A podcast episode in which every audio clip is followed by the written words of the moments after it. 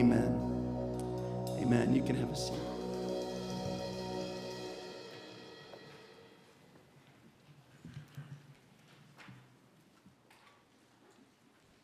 Well, good morning, everybody. Wow, what an awesome time in worship. Amen.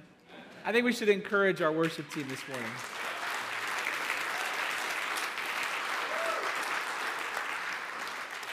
Hey, Mark. I think you should grab a mic and come up here. This is totally unplanned, which Mark loves possibilities and unplanned things, right? Yeah. We need to do one more song. Okay? Yeah, yesterday was Pastor Jeremy's birthday. Yes. And today is Lauren's birthday. What? Let's have him stand up. Yeah, come on. I think you know the song we're going to sing. Here we go, everybody. Happy birthday to you. Happy birthday to you. Happy birthday, Jeremy and Lauren. Harmonies. Happy birthday to you.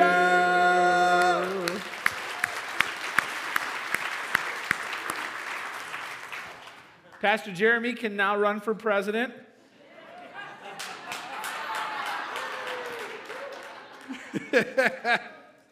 wow, we love both of you guys. I love one of you more than the other. Hope that's not an offending thing to say, but it is true. yes, make sure you give big hug, tell them that you love them. We are so blessed to have them uh, here. Uh, today, we are continuing a new series called Root to Fruit. Hey, are you a joyful person? Are you? Would your kids, on a scale of 1 to 10, put you up over 5 or under 5 on the scale of just how joyful you are? How do you become a more joyful person? That we started talking about that last week. We're moving on to talking about that this week. Fruit of the Spirit. What is God turning you into? He wants you to become a joyful person. What is joy? I gave you a definition last week. If you weren't here last week, shame on you, but I'll give it to you again because I'm nice, all right? Uh, you can write this down. Joy is a permanent, supernatural delight found only in Jesus. Permanent, it's permanent. Supernatural, it doesn't come from a good breakfast. It's supernatural. And it is a delight. It's a permanent supernatural delight, meaning it's not a thought, it's not a conviction, it's actually an experience, and it's only found in Jesus Christ. So when I say, Are you a joyful person? I don't mean, Are you having a pretty good day? You know, what I mean is, Is there something that holds up your heart? Uh, if you think back to this past week, you probably had some medium days. You probably had maybe one really good day, and you probably had maybe one really bad day. Were you joyful through it all? Was there something propping your heart up through it all? That's what it means to be a joyful person. I gave you three convictions last week that will fill your life with permanent joy. Uh, the first one was, I know Jesus will bring me safely to heaven, meaning you're saved. If you're not saved, you will not know the joy that Jesus has for you in this life. The other conviction was, I know Jesus will walk me through every trial, meaning no matter what you're suffering, you know He's there with you. And the third one is, I know Jesus is my source of eternal joy, meaning it's Him. It's not the goodie bag, it's actually Him. He produces the joy in me.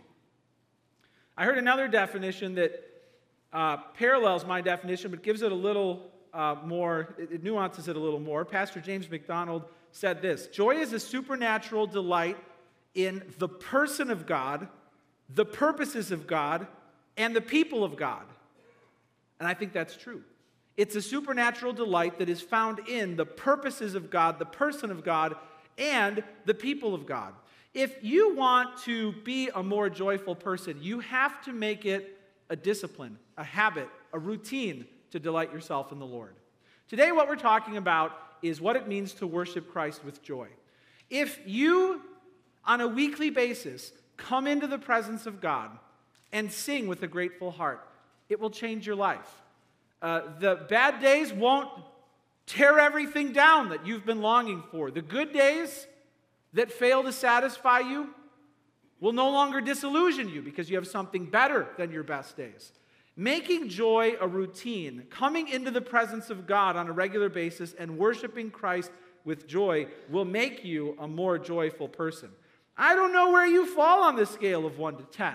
I'd like to think that your joy is off the charts. Uh, and if not, then God wants to help you get there.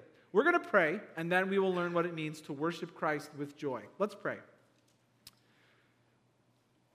Father, we do want to be happy. We do want to be comfortable. We want to feel secure. We want to know that we belong with a group of people who we like. We have all of these longings in our heart, but above it all, we want to just simply be joyful. We want to know that you are who you've said. You will do what you've promised. We want to know that you will work all things together for good. And Lord, too often we lose our joy. Show us what it means to make joy a habit. Show us what it means to seek you each week in a way that actually produces fruit in our hearts. And we pray this in Jesus' name. Amen. You can open up to Hebrews chapter 10, verse 24 for the first verses. There's a few passages we'll go to today. How can I worship Christ with joy? Uh, last week we kind of answered the question why. Why, why do I have joy? And we answered the question why. Today, we're going to go into detail on how. How do I worship God with joy? So, everybody say, how? How? how. It's good to know the question we're asking, and the question is, how? How do I worship Christ with joy? In Hebrews chapter 10, verse 24, it says this And let us consider how to stir up one another to love and good works, not neglecting to meet together, as is the habit of some, but encouraging one another, and all the more as you see the day drawing near. If you've read through the book of Hebrews, you know uh, we don't exactly know who wrote it, but it's a book that is rich with Old Testament theology on worship. Uh, and it takes the Old Testament temple system and, and all of the uh, heroes of the Old Testament, and it shows how Jesus has fulfilled and transcended that whole system entirely. Which means when we worship Christ, we worship in the fullest biblical sense of the word. All of the Old Testament worship practices pointed to Christ. They showed that we need to draw near to God. That's what the temple was all about. There was a place where God was located, and you can draw near to Him and enter His presence and, and actually have an encounter with the living God. And now, when Christ came down, do you remember what happened? When he was crucified, he tore the curtain in the temple, which showed that God's presence is open to each one of us. How? Through his son, Jesus Christ. So, in this book, surrounded by all this rich theology on worship, it says this Let us consider how Consider means let us see, notice, observe, look closely at others. It says, let us consider how to stir up one another to love and good works. So I'm looking at other people and I'm doing something that spurs them on toward love and good works. Then it says, not neglecting to meet together, as is the habit of some what does that mean? Well, that just means that if you neglect to get together with the church family, it's impossible for you to obey the first half of this verse. You can't see, notice, observe, look closely at others when you're just not even there around them. So let us not neglect to meet together, as is the habit of some, meaning some people have habitually become absent in the church family, but encouraging one another. And I love this, as the days roll on, all the more, meaning I'm increasing in my devotion to the family of faith, to helping others. And it says, all the more as you see the day drawing near. When you see the capital D, the day, it means the return of Christ. Uh, it means the day of the Lord. It means the day when everything will be uh, changed forever because our, our Lord comes back. There's this huge crescendo, this increasing volume in our worship because we know that He's coming back. So jot this down. Number one, if you want to worship Christ with joy, number one, you have to deal with worship killers. You have to deal with things that kill your worship. If you don't deal with things that kill your worship, you won't appear before God on a weekly basis with joy. Um, and this verse challenges us to that. Hey, consider how to not neglect your worship and how, when you're there, to actually accomplish something that makes it, the experience great for God and for other people. It says that let us consider how to stir up one another. Other translations uh, render that provoke, you know, stir up, spur, provoke. It's a strong word. Um, it could actually, in the negative sense, mean to start an altercation. So, like walking up to someone, pushing them in the chest. You want to go? Okay, but that's the negative sense. So, what does that look in the positive sense? It's forceful, it's strong, it's stimulating. You're doing something that changes uh, other people. I've got a picture here of a spur. Uh, that is what you are supposed to be. When you come to church, you are supposed to be that. Uh, and, and what I mean is, your worship, your encouragement, your level of engagement in the experience moves other people forward. Can that be said of you? Does what you bring to church stir up others to love? They see you and they're like, God is awesome. They, they hear you and they're like, I am doing a good job. Um, we're supposed to stir up others. Because of my presence in church, others should feel loved, encouraged, and challenged in their worship and their work. Can that be said of you? Not if you're absent. Not if you're absent. Meaning, if you're not here, if it's not a habit, if it's not a discipline, um, it's impossible for you to do what God has called you to do in worship. Which is why it says here, no brainer, don't neglect to meet together. Don't become negligent in your worship. Uh, the word neglect means to leave behind or abandon. How many of you know somebody who was raised in the church, but they've left it behind? Raise your hand if you know someone, they were raised in the church, and, and they've left it behind. They've neglected it, they've abandoned it. And that is a huge concern. So many uh, high schoolers, junior year, senior year, they go off to college and then they just neglect, leave behind, abandon what their, what their parents have handed to them. Uh, their love grows cold. And we're warned here not to let that happen. So we have to deal with worship killers. If I had to make a list of the four top reasons people don't worship, these aren't in your notes, these are bonus notes. I would say this I would say four top reasons people don't worship. First one is this I'll worship when my work is all done. Work, work. Work kills worship. Does God have strong feelings about us when we take our work to an unhealthy level and we just don't stop working? Does He have any strong feelings about that? Do you, in, in the Bible, does he have strong feelings about a person who just won't stop working to worship God at all? Like there was this thing called the Sabbath in the Old Testament. What happens if people broke it? Capital crime. Well, that seems a little harsh. Why would people put, why would God put someone to death for working on a certain day? Because if you can't stop working to worship, your work has become an idol. It's your new God. And you're trusting your effort to bring security and satisfaction to your soul, and that is a deal God will not make with you.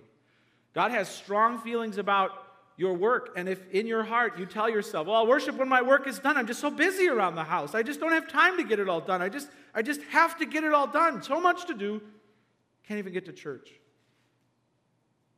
And then when you're burnt out, and your work has not accomplished what you trusted it to do, you're learning the truth about your God, which means you were never meant to work for him.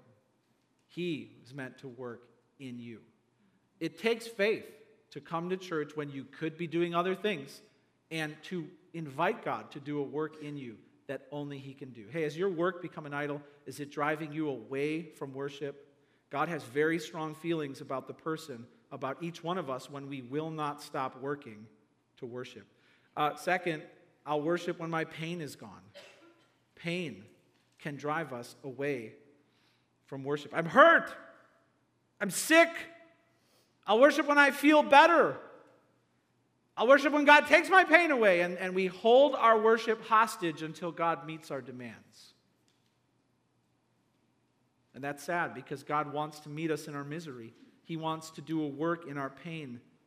And when we end up bitter, when we end up bitter because we have walked away from God in our pain, we realize that God is the answer to our suffering.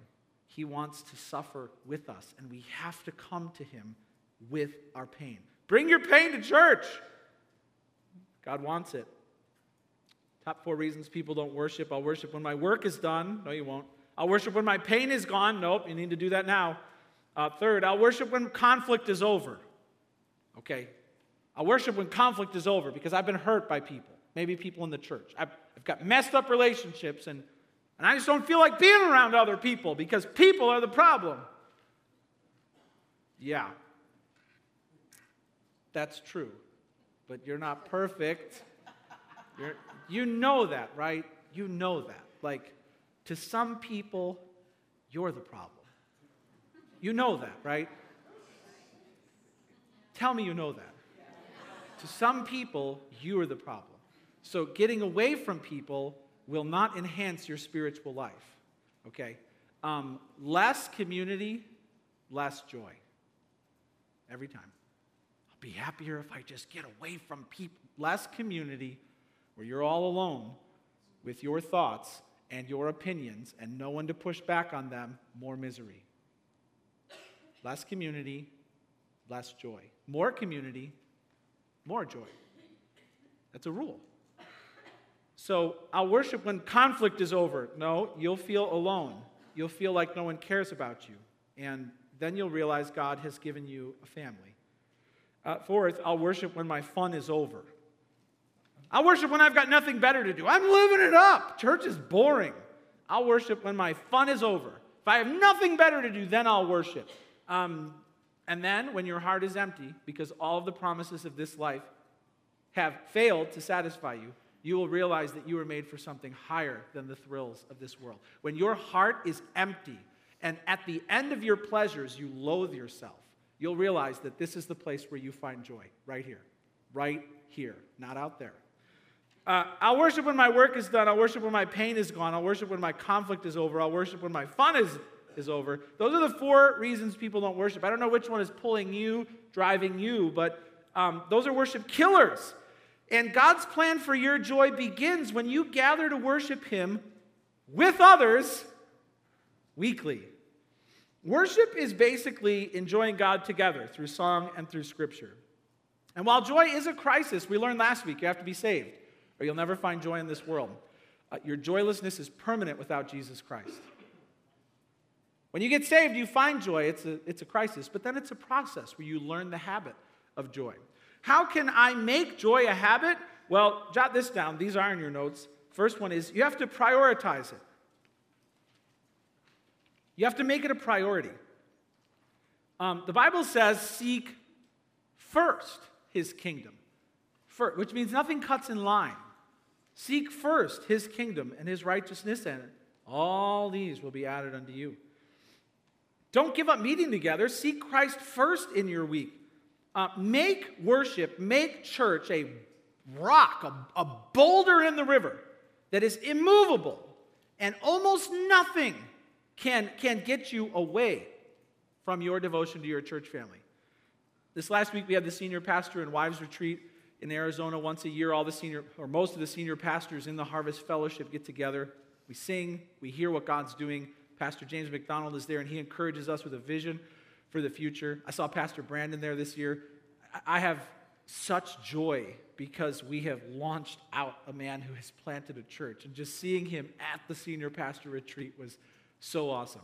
So um, after the retreat, we took a few days and just explored Arizona a little bit. So we went to this place called Slide Rock Park. Have any of you been to Sedona before? You have to go. Go to Sedona. You won't come back. Like we almost didn't come back. Yeah. Check it out though. This is a picture of a boulder at Slide Rock Park. Uh, and it is monstrous. That's not me. I just threw, that was just a picture of this boulder because some, but I wanted you to see the size of it. Uh, and it is immovable. Am I right? Push on it all day long. You won't even move it a you know quarter of an inch. And um, is is that uh, just how devoted you are to church? When people try and call you away from your church, when something comes up that could get you out of do they feel like they're moving something that is immovable? Are you that devoted to meeting together? Is it a priority? It should be. If you throw that in the river, everything else will flow around it. Make it a priority. God wants to know that He is your priority. In Revelation 2 4, Jesus talked to the church in Ephesus and He said, You have abandoned the love you had at first. And when He says first love, He means love for God and love for others. They just weren't loving Him or loving other people anymore. God wants you to love Him and to love others. Be here You have to be here. I would just challenge you to make it a priority. 52 Sundays a year. If you are in town and you are healthy, you will be here. Uh, prioritize coming to church. Next, plan. All right, I'll be there, but then plan. Arrive on time. Arrive on time. Um, we have people every week who just, you know, flow in 10, 15, 20 minutes late. You've missed so much. You've missed so much. Um, and, and I'm not like judging you. You know, if you're usually on time and then you, you know, something happened, you know, uh, free curling iron accident, I'm not judging you, but, all right, but, but if it's a habit, if it's a habit, 10, 15, 20 minutes later, you're saying something. You're saying something. You're saying something to God. I'll get there when I feel like it. You are. Meaning you're not planning well. Maybe you need to get up earlier. Maybe you need to leave earlier. Do you know all the planning that went into every minute of the worship service? We've been planning this service this morning for months. Every song we've talked through. And we've been we've scrutinized every moment. Well, should we start with this one or should we go with this one? Should we put this one up here? When do we pray?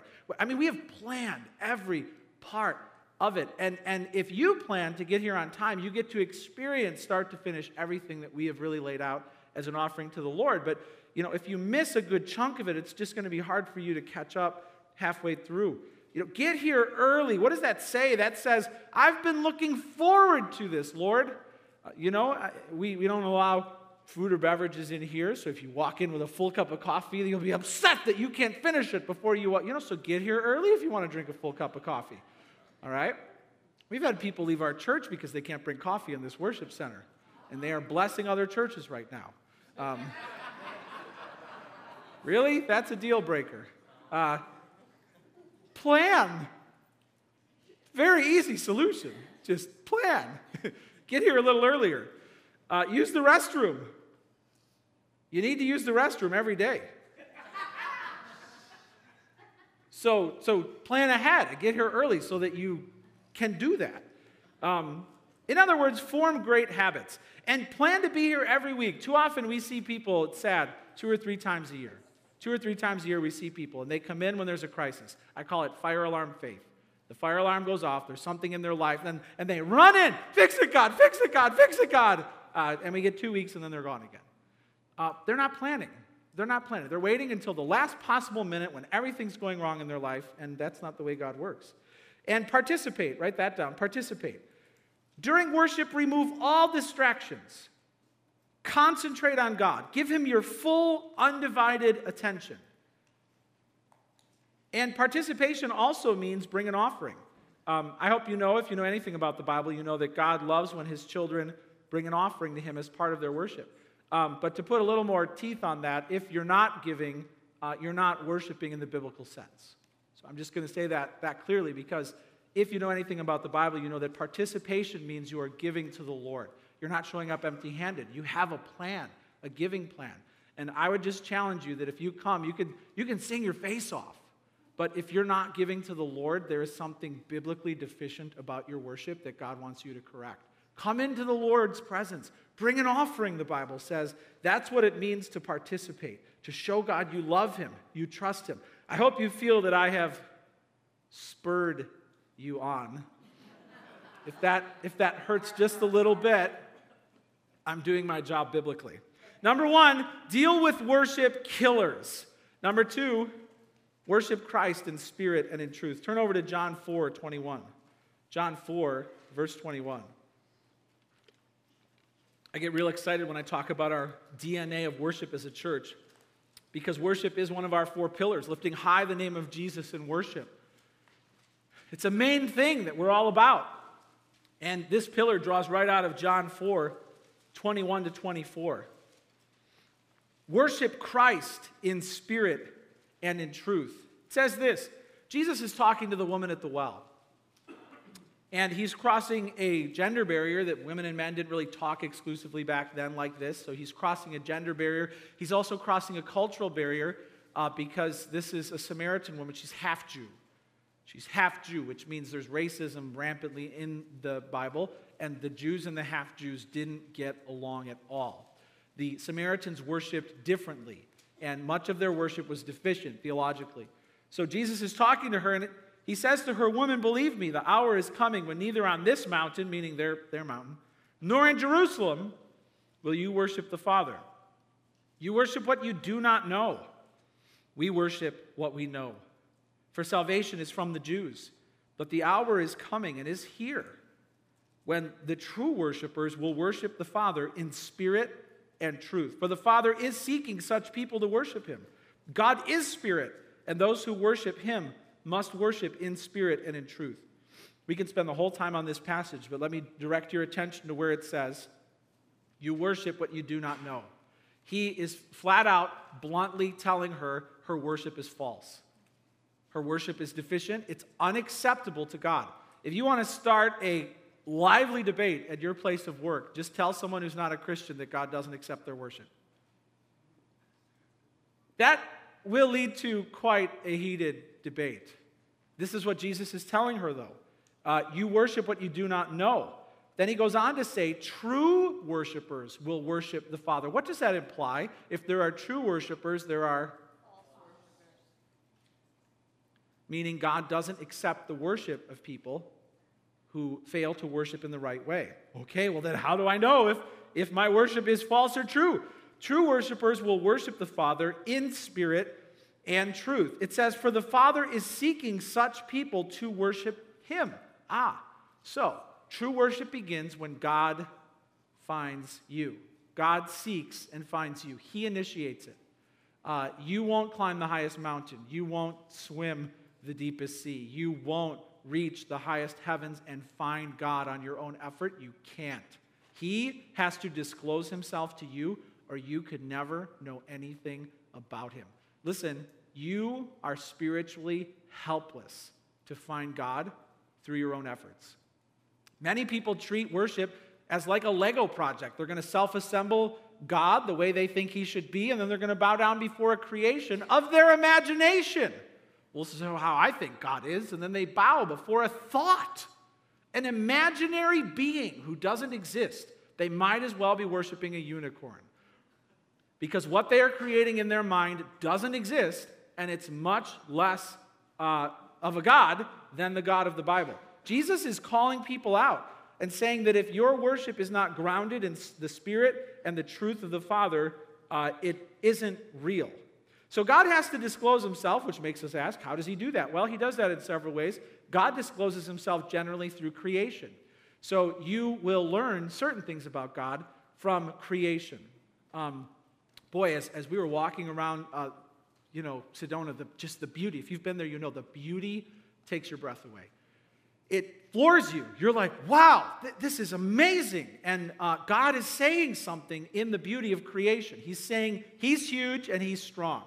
But you can only learn general things from, from you know, nature. You can't look at, like, you know, giant redwood and learn the truth of Jesus.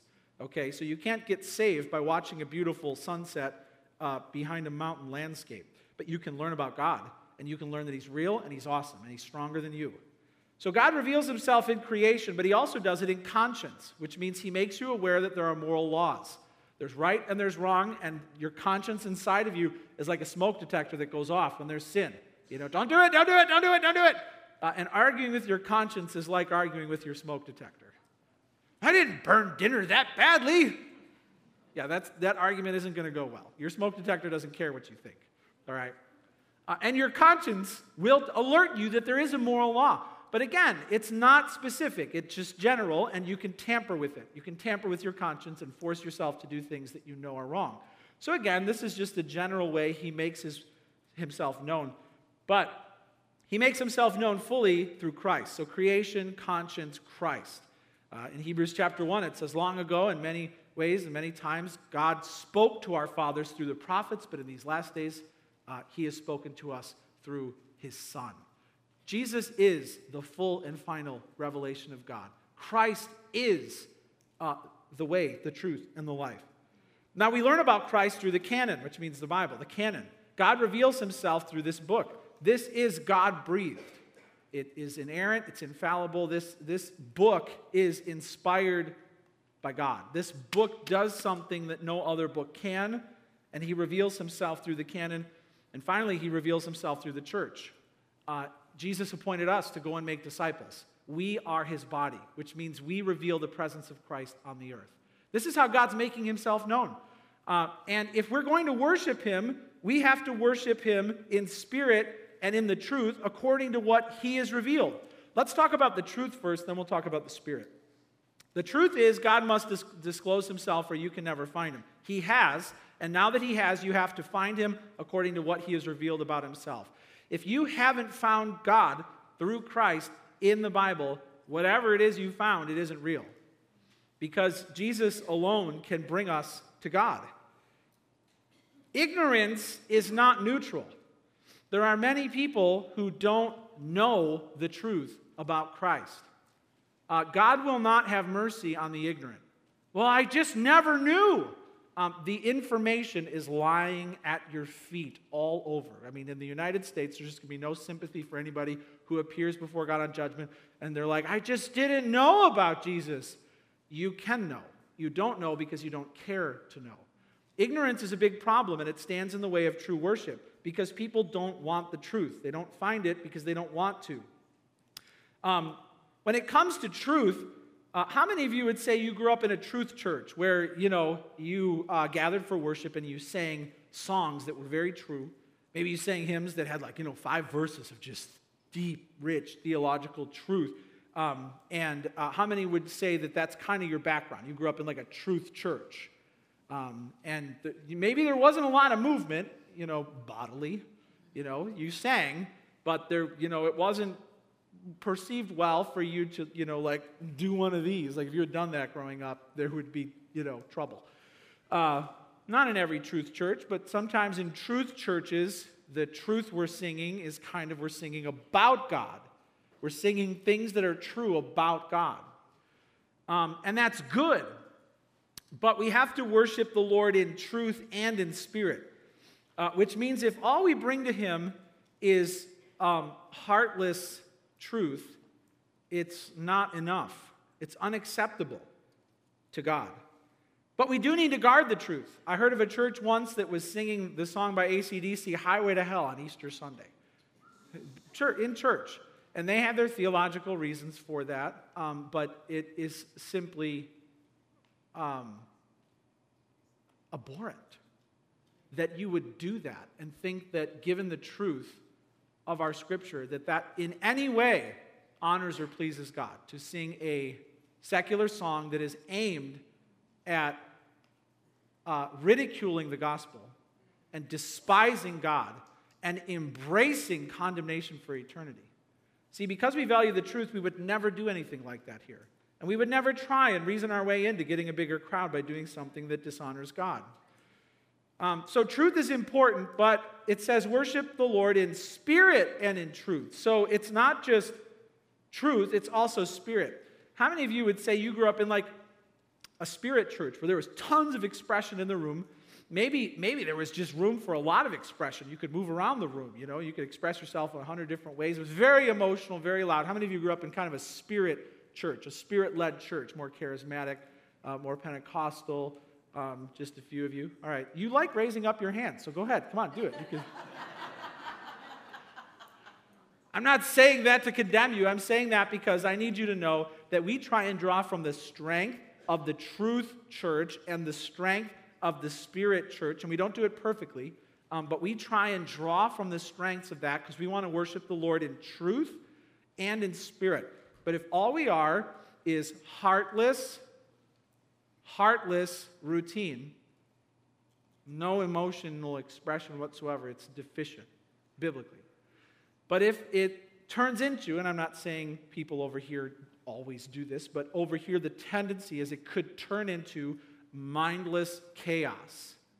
Heartfelt, mindless chaos where there's no rules. That's a problem too because they have let go of the truth found in the scripture about worship. So we want to avoid worship that is too chaotic, and we want to avoid worship that is too ceremonial, which represents the extremes of both of those sides, because heartless routine and mindless chaos are both unacceptable to a holy God.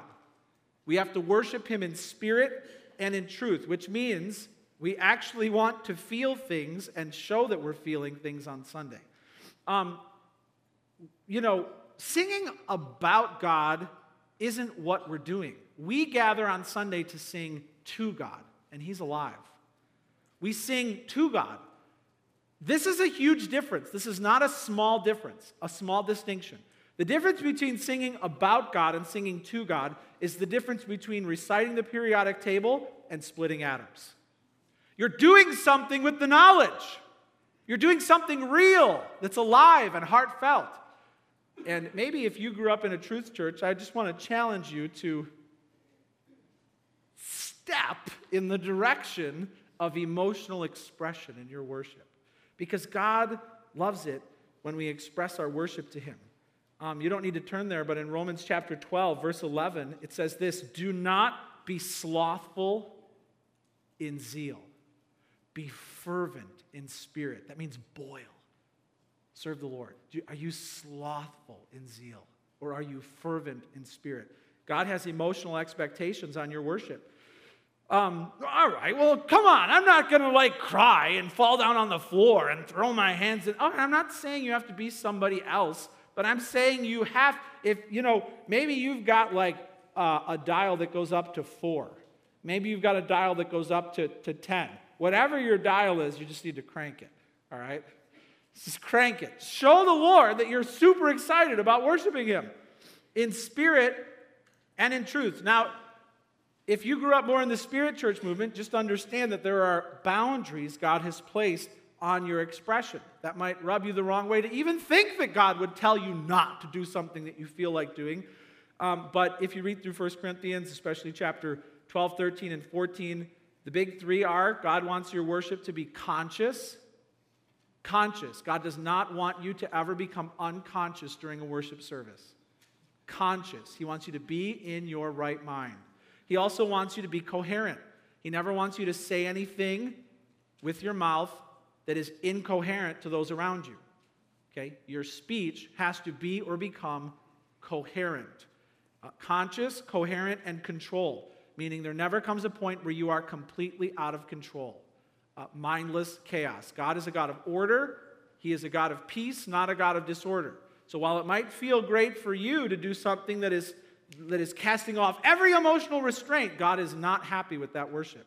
I saw a youth pastor once who had a room full of students, and they started this awesome song, and he goes, in the Bible, God called us to enter his presence, and sometimes he would ask people to take their sandals off. So reach on down and take your shoes off. And I'm thinking, man, there are junior hires in this room, boys, and they're taking their shoes off.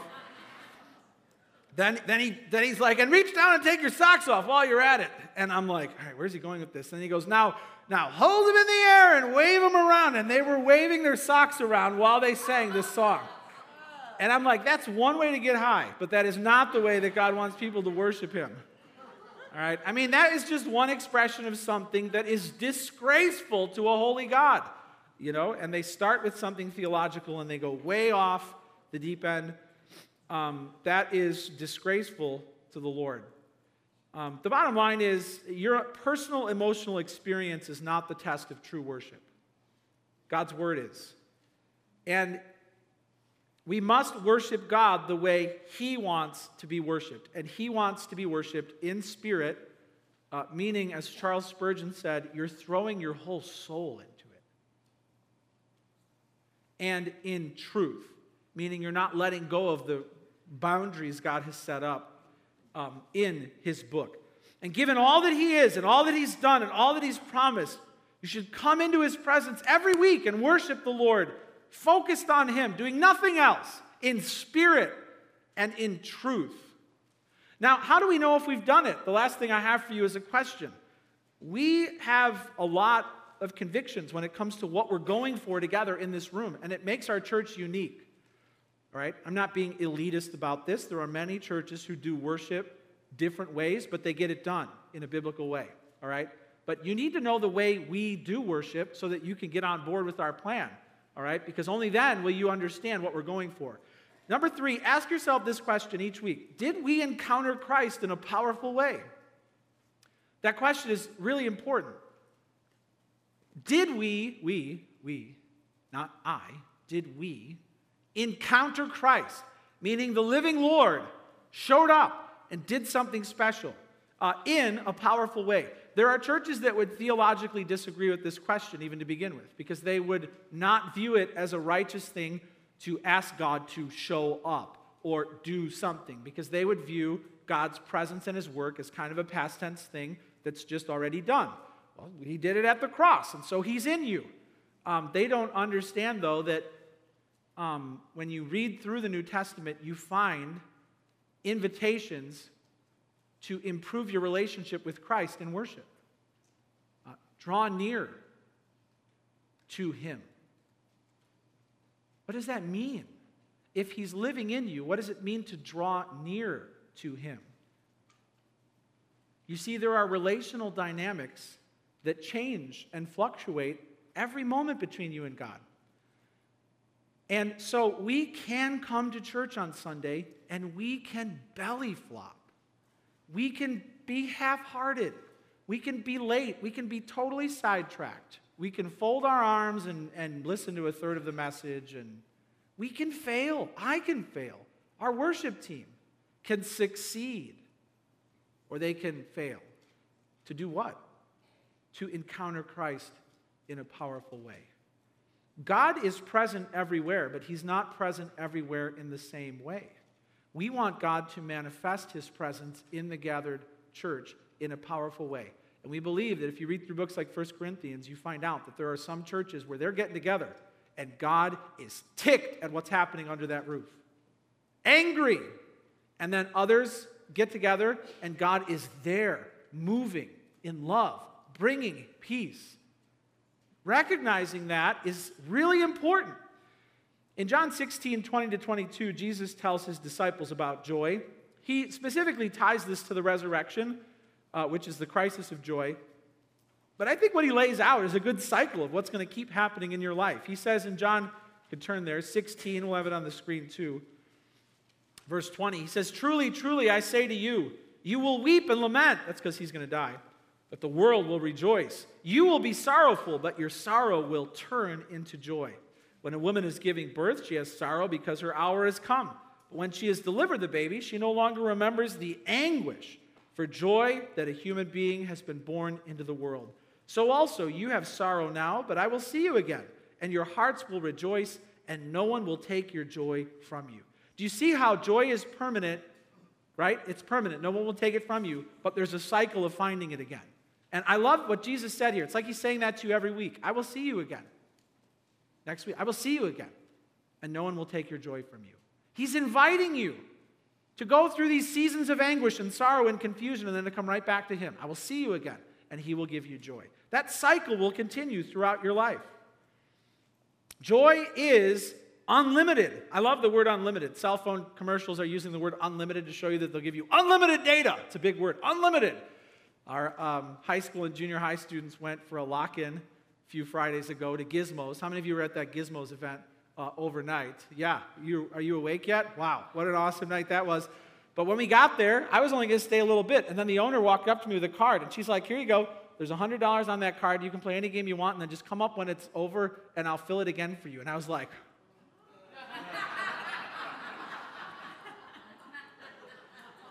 Ooh, it's every kid's dream unlimited. I was there till like midnight, playing the skee ball. I was going on the go karts. I didn't get into the laser tag, but finally I was like, I gotta go home and sleep. Unlimited. This is huge. Jesus hands you joy. It's unlimited, but you have to keep coming back to Him. For what? To be filled.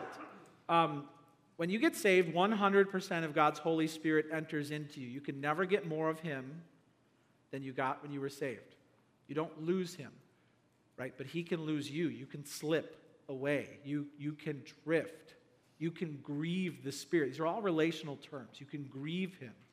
So He needs to get more of you back under His control. That's what happens. And that goes on for the rest of your life. We lose our joy, don't we? We lose our joy. We lose our joy when we lose sight of the truth of God. We lose our joy when we lose sight of the plans of God. We lose our joy when we lose touch with the people of God. And if we come into his presence every week and encounter him in a powerful way, we will go out full of joy. We are trying to become a vertical church. Many churches are horizontal, they just have a different methodology than us.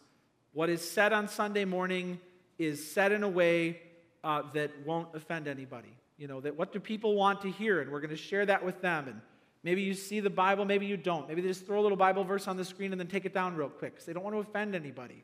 And they're always asking, what do people want to hear? That's a very horizontal, man centered way of thinking about church. Um, and some churches are really good at this, better than us, at getting non believers, lost people into the room, making them feel comfortable and loved and affirmed. I'm just telling you, we're different than that. All right? We're very different than that. Uh, we're not trying to become a church for people who uh, don't like God and don't like church. We're just not doing that. We're becoming a church for people who long to worship a holy God. And when people are ready to get on board with that, we move them through that process real fast. We are a vertical church. Everything we do is aimed at pleasing a holy God.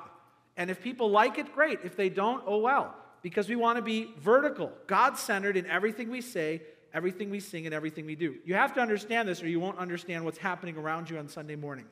We have high expectations for God on Sunday morning to come and do something special. Come down, Lord. Come down and move. Speak right here. Help me here now.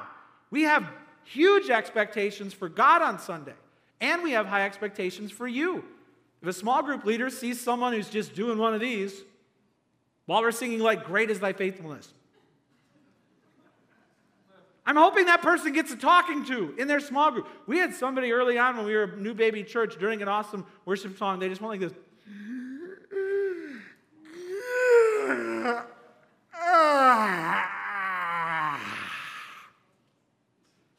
I thought he was going to get struck by lightning. It's like, Lord, don't hurt him. I'll get up and say. So I got up and I said something. I said, hey, some of us are failing to realize that our God is a consuming fire. Seat B23. I was afraid for him. Hey, did we encounter Christ in a powerful way? Um, we can get there or we can fail to get there. And I hope that you come to this church every week expecting to encounter God in a powerful way. That's what we're going for. Um, I want to brag as I close here on our worship and our tech team. They work months, months and months of planning goes into every worship service, uh, especially into our big special services Easter, Good Friday, Christmas. When you show up, they've put so much thought, so much planning into leading you into the presence of God. And just to be clear, encountering God does not mean you have some ghostly hunch.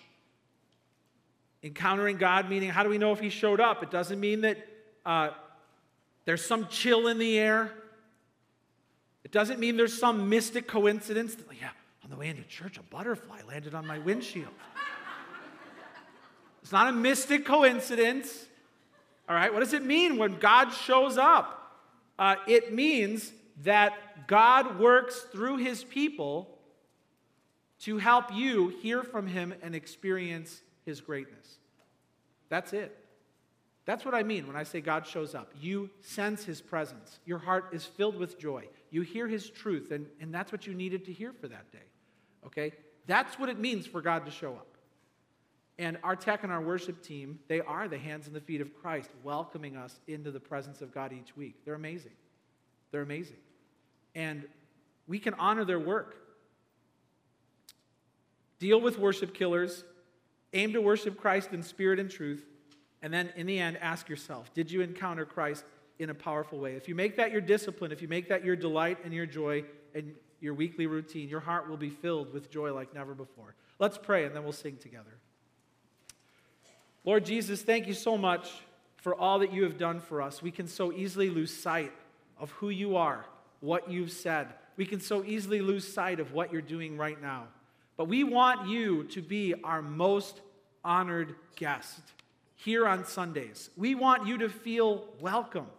Uh, Jesus, we want you to be the center of attention on Sunday mornings. So help us to fix our eyes on you, the author and perfecter of our faith, and to find our joy in you. And we pray that we would find it in you again and again and again. In your mighty and precious name, amen.